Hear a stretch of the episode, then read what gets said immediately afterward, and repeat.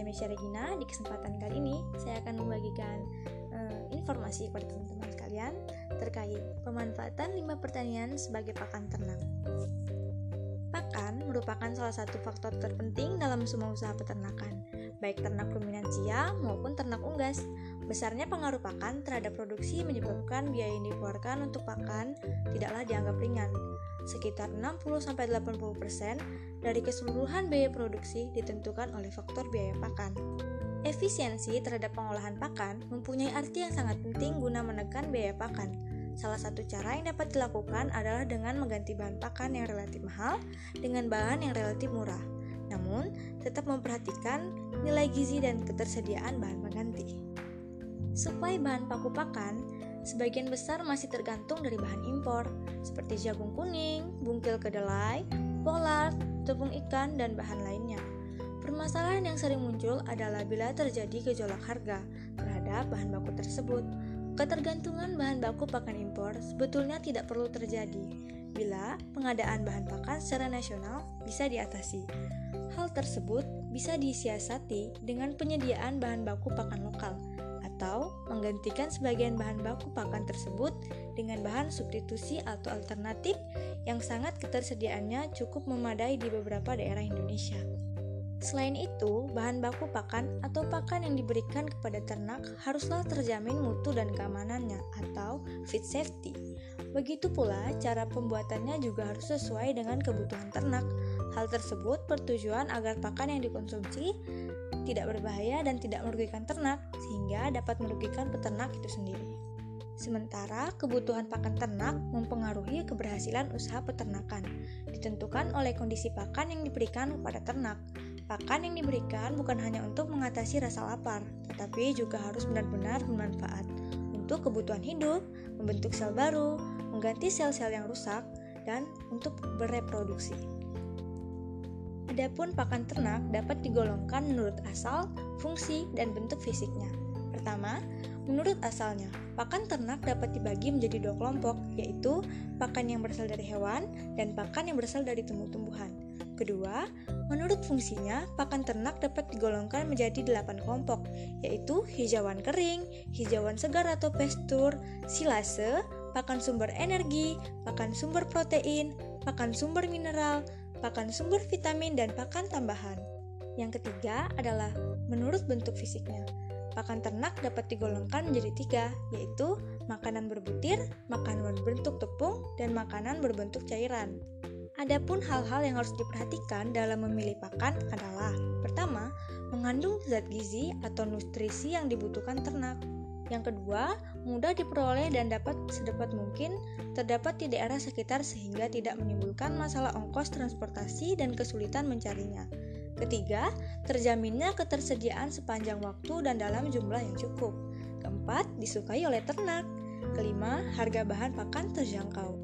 Keenam, bahan pakan tidak bersaing dengan kebutuhan manusia. Dan yang ketujuh, tidak mengandung racun dan tidak dipalsukan. Maka, keterbatasan pakan dapat menyebabkan daya tampung ternak pada suatu daerah menurut at atau menyebabkan gangguan reproduksi atau produksi serta menurunnya produksi pakan. Hal ini dapat diatasi bila potensi pertanian atau industri maupun limbahnya dapat dioptimalkan penggunaannya sebagai bahan pakan ternak. Penggunaan bahan pakan alternatif sebaiknya mempertimbangkan beberapa hal, antara lain bahan pakan tersebut tersedia dalam satu tempat dalam jumlah yang banyak, sehingga untuk memperolehnya tidak membutuhkan biaya yang besar. Limbah adalah sisa atau hasil ikutan dari produk utama limbah. Limbah pertanian adalah bagian tanaman pertanian di atas tanah atau bagian pucuk batang yang tersisa setelah dipanen atau diambil hasil utamanya yang merupakan pakan alternatif yang digunakan sebagai pakan ternak. Berbagai hasil ikutan pertanian dapat dijadikan sebagai sumber bahan pakan baru baik untuk ternak ruminansia maupun ternak unggas. Sumber limbah pertanian diperoleh dari komodita tanaman pangan dan ketersediaannya dipengaruhi oleh pola tanam dan luas areal panen dari tanaman pangan di suatu wilayah. Jenis limbah pertanian sebagai sumber pakan antara lain limbah tanaman padi, tanaman jagung, tanaman kedelai, tanaman kacang tanah, tanaman ubi kayu, dan tanaman ubi jalar, serta limbah bahan pakan lainnya. Yang pertama adalah tanaman padi. Padi merupakan salah satu makanan pokok di Indonesia. Limbahnya ialah jerami, dedak, dan bekantul. Jerami dapat dimanfaatkan sebagai pakan ternak ruminansia, sementara dedak dan bekatul sebagai limbah dari pengalingan padi dan dapat dimanfaatkan sebagai pakan ternak unggas dan juga ternak ruminansia. Yang kedua adalah tanaman jagung. Dari hasil liputan tanaman jagung dapat dijadikan sebagai pakan ternak ruminansia, yaitu berupa jerami, kelobot, dan tongkol jagung baik sebelum atau sesudah melalui proses pengolahan. Yang ketiga adalah tanaman ubi kayu, yang merupakan hasil sampingan dari industri tapioka atau onggok. Onggok memiliki nilai gizi sedikit lebih rendah dari ubi kayu, akan tetapi mempunyai kandung BTN yang relatif tinggi sehingga dapat digunakan sebagai bahan baku bahkan sumber energi bagi ternak. Sementara tanaman lainnya yaitu sisa limbah pertanian yang bisa dimanfaatkan sebagai pakan pendukung untuk ternak terutama ternak ruminansia antara lain kulit buah nenas, bungkil kacang tanah, pucuk tebu, jerami kedelai, jerami ketela rambat, jerami kacang tanah, serta limbah berupa sayur-sayuran yang sudah tidak termanfaatkan untuk manusia. Limbah-limbah pertanian tersebut rata-rata memiliki kandungan serat kasar yang tinggi, namun ketersediaannya cukup melimpah di dalam di alam, sehingga perlu adanya pemanfaatan yang lebih lanjut dengan setahun atau sentuhan teknologi yang dapat mengubah bahan baku tersebut menjadi pakan bergizi dan sumber energi bagi ternak, sehingga dapat dimanfaatkan sebagai bahan pakan terutama ternak ruminansia. Sekian pembahasan kita terkait pemanfaatan limbah pertanian terhadap pakan ternak yang ada di daerah kita masing-masing. Tentunya kita mesti mencari solusi untuk mengatasi limbah pertanian tersebut dan solusinya adalah bisa dijadikan pakan ternak.